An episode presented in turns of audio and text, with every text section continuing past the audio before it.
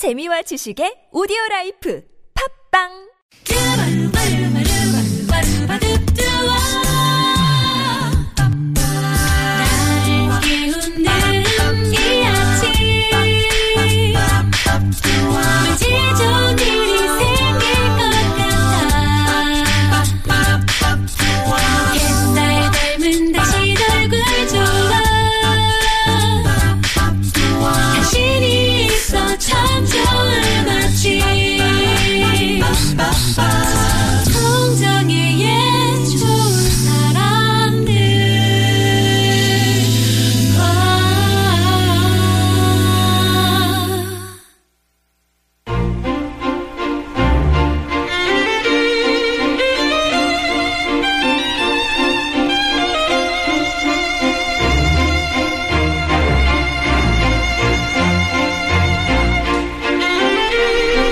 영화가 문화와 예술의 범주를 넘어 일상이 된 지 이미 오래.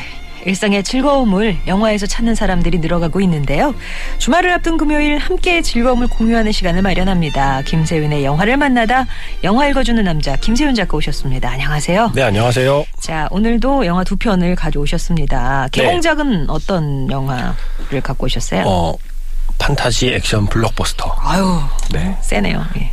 킹, 아서, 제왕의 검. 아, 이게 재밌는 게, 네. 한 10년 전쯤에, 킹 아더란 영화가 네. 개봉을 했었어요. 그때는 아던데. 네. 아더가 10년 만에 아서가 됐어요. 표기법이 달라진 것도 10년, 아니고. 2004년쯤 되니까, 예. 그 사이에 무슨 일이 있었는지, 음. 그, 같은 사람입니다. 네. 아더가 아서가 됐고요. 네. 사실이 어, 아서로 바뀌었으니까 이제 아서왕이라고 해야겠네요. 네, 예, 네. 저 어릴 때는 아도왕이라고 그래서 아도왕이 저도 아도왕. 예, 아도왕 세대라 아도왕이 익숙하긴 하지만 음. 이번에 개봉한 영화는 킹 아서라는 표현을 쓰고 있으니까 네. 아서 아서왕 하면 약간 아서라 뭐 이런 애비 아서라. 네, 그런 어감이긴 하지만 어쨌든 그 오늘은 아서왕이라고 쓰, 쓰- 예, 말을 예. 하겠습니다. 사실 아서왕 얘기는 뭐 워낙 유명한 이야기라 영화로 만들어진 것도 뭐 엄청나게 많고요. 음. 네. 저 어릴 때 엑스칼리버라는 영화도 맞아요, 있었던 걸로 맞아요. 기억나고 음. 그 뒤에 뭐 2000년대 들어와서 킹 아더라는 영화도 뭐 아까 네. 말씀드렸지만 만들어졌고 원탁의 저 그저 저 어릴 때 만화로 좀 기억해요. 헷갈리네요. 네. 뭐 내가 도대체 뭘 봤든지.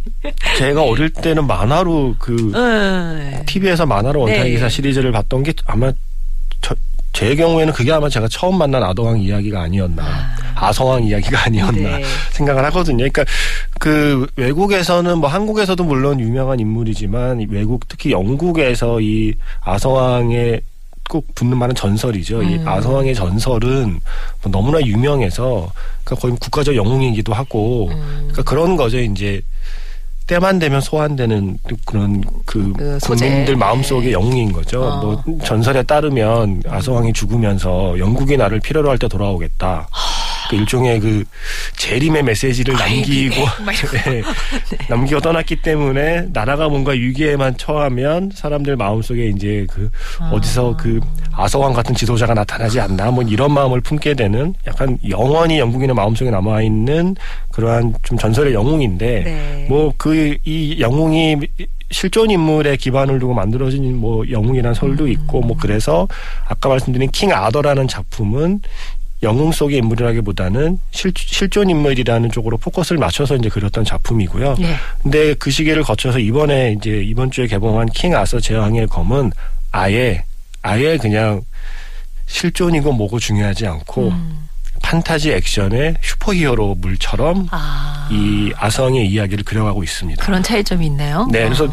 저는 이거를 그 요즘 스크린 X라고 그래서 그러니까 스크린이 앞에 하나만 있는 게 아니라 극장 가면 양 옆에 벽 있죠. 그런 게 있어요. 네, 양 옆에 벽도 이제 스크린으로 되는 게 있다는 얘기만 저도 계속 듣다가 네, 네. 저는 직업상 영화를 이제 공짜로 많이 보잖아요. 네. 영화 시사회에서 많이 보니까 제가 거기를 갈 기회가 별로 없었거든요. 근데 이 영화 시사회를 그 관에서 했어요. 오. 처음 봤네요. 예, 영화의 오프닝이 시작되면 그 아서왕의 아버지가 이제 그 전투를 벌이는데 음. 역시 판타지 액션답게 괴물이라고 그러니까 여기에 항상 마법사가 등장하잖아요. 예. 마법사와 킹 아서가 등장하는데 그 마법사의 도움으로 어떻게 그 악당이 전쟁을 벌이면서 그 괴물을 몰고 나타나거든요. 어마어마하게 큰 코끼리라고 생각하면 되신데 네. 그 되는데 그 코끼리와 전투를 벌이는 장면이 오프닝이에요. 아. 근데 그때 갑자기 저는 이게 뭐 이렇게 불을 잘못 켰는 줄 알았는데 예, 양쪽 옆에도 이렇게. 예, 그래서 이렇게 그 3면의 스크린으로 확장된 버전으로 아. 중간 중간 그런 액션 장면은 그렇게 연출이 되어 있더라고요. 네. 그런 것만 봐도 이것은 그 예전에 나왔던 킹하더처럼 어, 어떤 그 아서라 아서왕이라는 인물의 인간적인 고뇌, 뭐그 사람이 얼마나 힘들게 그 리더의 자리를 차지했나, 뭐 이런 이야기를 그리고 있다기보다는 그냥 싸움 잘하는 전쟁의 신. 매력적인 예.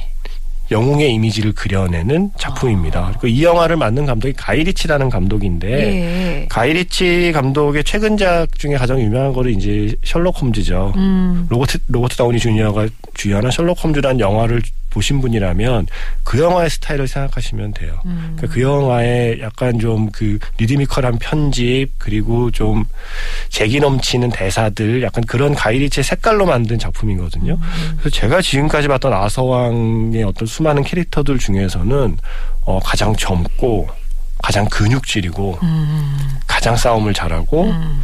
달리기도 잘하고 그 역을 누가 맡았는데요?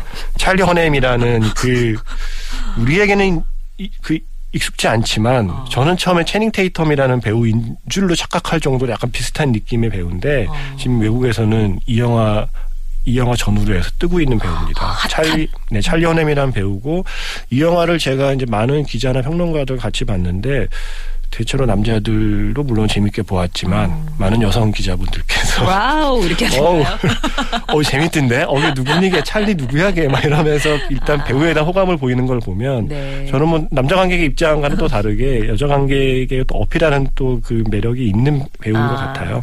그래서 이야기는 어, 이겁니다. 이제 어, 항상 아서왕 하면은 그 따라오는 게 원탁의 기사잖아요. 그래서 이건 아서왕이 원탁의 기사라고 불리우는 동지들을 만나기까지의 과정이에요. 음. 그래서 그 엑스칼리버를 그 뽑을 수 있는 사람은 정해져 있고 아무나 뽑을 수 있는 게 아니고 어 아서왕의 아버지가 어떤 그 음모와 배신으로 사망을 하면서 그 아성의 아버지가 갖고 있던 엑스칼리버가 이제 땅에 꽂히게 되는데 음. 그거를 이제 뽑을 수 있는 사람은 아무도 음, 음, 나타나지 않았던 거죠. 근데 이 아서왕은 본인이 그런 왕족의 후예인지도 모른 채 살다가 음. 어영부영 어쩌다 그 칼을 잡았는데 그 칼이 쑥 뽑히니까 쑥 뽑히니까 그 당시에 이제 그 왕권을 잡고 있던 그 삼촌이 왕권을 잡고 있었고 삼촌이 이제 그 욕망에 불타서 그 형이죠. 형을 죽이고 왕권을 잡았던 건데 이 삼촌은 이제 위기 의식을 느끼게 되고 네. 그렇게 해서 이제 쫓고 쫓기는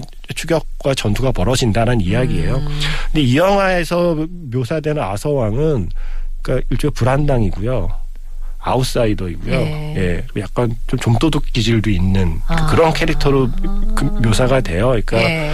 어, 구사일생으로 목숨은 구했지만 흔히 말하는 밑바닥 인생을 사는 그쪽의 가난한 가난한 동네에서 나고 자란 자신이 왕족인 줄 모르는 영화에 많이 등장하는 설정이죠. 네. 근데 유난히 이제 좀 그 리더십이 있지만 골칫덩어리에 아웃사이더의 길거리 싸움꾼이었던 이 인물이 음. 엑스칼리버를 손에 넣으면서 그 자신이 거부할 수 없는 운명을 마주하게 되고 음. 그때부터 이제 싸움을 시작하게 되고 음. 그 자기랑 함께 이제 좀도둑질하고 사고치고 다녔던 그 친구들이 함께 동지가 돼서 음. 결국 나중에 원탁의 기사로 나아간다. 아, 그 친구들이. 네, 그 이야기 설정이에요. 근데 음. 이 영화의 핵심은 이야기 자체는 뭐 우리가 충분히 많이 들었던 이야기고 중요한 건 가이리치가 만든 판타지 액션이라는 게 중요하거든요. 가이리치 감독은 뭐 처음 나올 때부터 뭐 스타일리스트라는 말이 붙어 있던 감독이고요.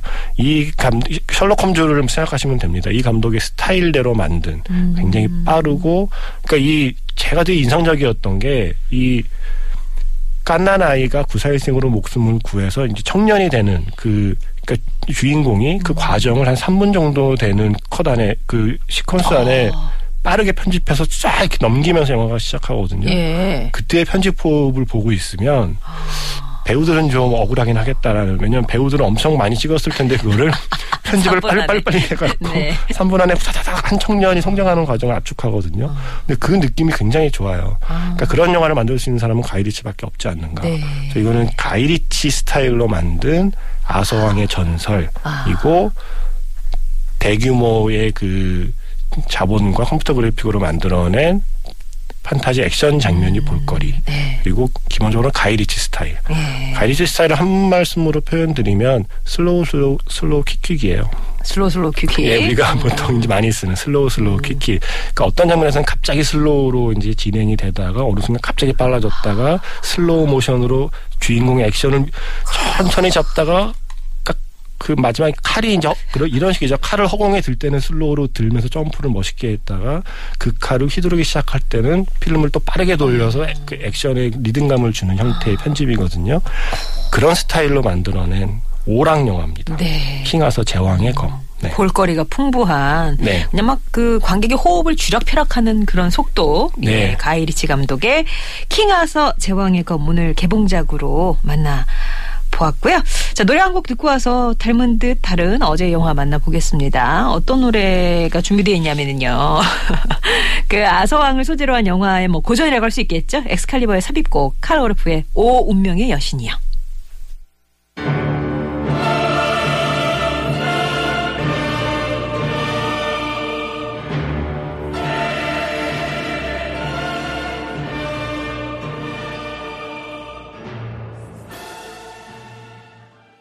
금요일은 영화 이야기로 함께합니다. 김세윤의 영화를 만나다. 앞서서 이 주의 개봉작 가운데 가이리치 감독 스타일의 판타지 영화 킹아서 제왕의 검 만나고 왔는데요. 자 그러면 어떤 지난 영화를 좀 볼까요? 오늘의 키워드는 이제 가이리치고요. 아, 가이리치의 어제와 오늘. 네네네. 킹 아서 제왕의 검이 가이리치의 오늘. 뭐 이거. 데뷔작으로 가나요? 데뷔작까지 가려고 그랬는데요. 제가 기억이 안 나요. 데뷔작이 아, 재밌었던 것만 기억나고 예, 예. 너무 오래 전이라 아. 그 뒤에 두 번째 작품 아, 그 우리에게 유명해진 두 번째 실제 두 번째 연출작은 아니고요. 그 데뷔작 이후에 나왔던 스네치라는 작품을 아. 소개해 드리려고 하고요. 네. 일단 가이리치라는 감독을 좀 소개를 잠깐 드려야 될 것 같아요. 그러니까 어, 가이리치 감독은 그 제 세대의 감독이거든요. 그러니까 음. 제가 그 그러니까 이 감 제가 이 영화 기자 영화 기자로 일할 때 기자를 시작한 게 99년 때 시작을 했는데 예. 제 기억에 그때 가이리치의 그 사실상의 데뷔작이라고 할 수 있는 Lock Stock and Two Smoking Barrels가 한국에 개봉을 했거든요. 어. 그러니까 제가 이쪽 일을 시작할 때 어떻게 보면 저랑 같이 데뷔한 감독이라고 할 수 있어서 예, 그런 작품들이 있죠. 네, 그래서 저에게는 약간 좀 음. 더 관심이 가고 애정이 가는 감독이기도 하고 그 감독 스타일을 워낙 좋아했었고요. 음. 근데 아마 그 거를 기억하는 분이라면 있을 거예요. 음. 특히 이제 남자 관객들 중에 당시 가이리치가 만들었던 Lock Stock and Two Smoking Barrels는 영화 제목도 어려운데 네. 그래서 대부분 그냥 Lock Stock까지만 많이 이제 기억을 하죠. Lock Stock and Two Smoking Barrels라는 제목도 이상한 영화인데 야 재밌대 하면서 음. 이렇게 주로 친구들끼리 가는 중간고사 끝나면 한번 볼까 하면서 우르르 몰려가서 보는 형태의 그런 영화였는데 보고 나면 다들 오 와. 그때는 그, 그 말이 없었을걸요. 오 짱인데 라는 말이 아니라 그때 어. 그때는 아마 아, 아니었을까 맞아요. 싶은데 캡인데. 뭐야 야 얘, 어떻게 영화 이렇게 찍어 하는 말을 자아냈던 감독이에요. 그게 이 가이리치가 영화를 하게 된 계기를 좀 살펴보면 어느 정도 아 그래서 이런 영화를 만들었구나라는 답을 얻을 수 있는데 가이리치 감독이 68년생이고요. 근데 정식으로 영화를 공부한 적이 한 번도 없어요. 오. 네, 그 영화 학교를 다닌 적도 없고 음. 근데 본인이 영화를 만들기로 결심한 게 예전에 그 로버트 레드포드하고 폴리먼이 나온 내일을 향해 쏴라를 음. 보고서 오 영화 재밌다. 나도 저런 거 만드는 사람이 되고 싶다라고 결심을 음. 했대요. 근데 내일을 향해 쏴라를 생각해 보면 이후에 가이리치가 만드는 영화의 기본 캐릭터나 음. 이야기는 다 여기 들어 있습니다. 음. 기본적으로 내일을 향해 쏴라는 어쨌든 은행 강도이고 범죄자이고 아웃사이더이지만 미워할 수 없는 음. 사랑할 수밖에 없는 캐릭터들로 묘사가 되잖아요. 네. 그리고 뭔가 어떻게 보면 범죄이지만 사실 그걸 좀 낭만적으로 음. 범죄를 낭만적으로 묘사하는 형태의 영화인데 가이리치가 그 뒤에 만든 영화들을 보면 어떻게 보면 다 내일을 향해 사라의 사라를 살짝 변형한 정도의 캐릭터들이 등장해요. 음. 기본적으로 범죄를 저지르는 흔히 말하는 밑바닥 인생인데 우스꽝스럽기도 하고 멍청하긴 한데 그렇다고 미워할 수 없는. 예, 묘하게 사랑스럽기도 하고 뭐 도박이니 뭐 이런 분명히 범죄인데 뭐 왠지 낭만적으로 보이고 또 그들끼리의 어떤 의리라는 게 왠지 좀 멋있어 보이고 그리고 그러면서 기본적으로 그들의 그 그들의 인생을 활극으로 그려내는 아. 그게 사실 가이리치 스타일이거든요. 내를 향해 사라를 보고 영화 만들기로 결심한 그 감독이 어쩌면 그렇게 평생에 걸쳐서 일관되게 음. 내를 향해 사라에서 그 사라의 변형이라고 할 만한 이야기를 만드는 것도 좀 대단하다고 생각을 하고요. 네.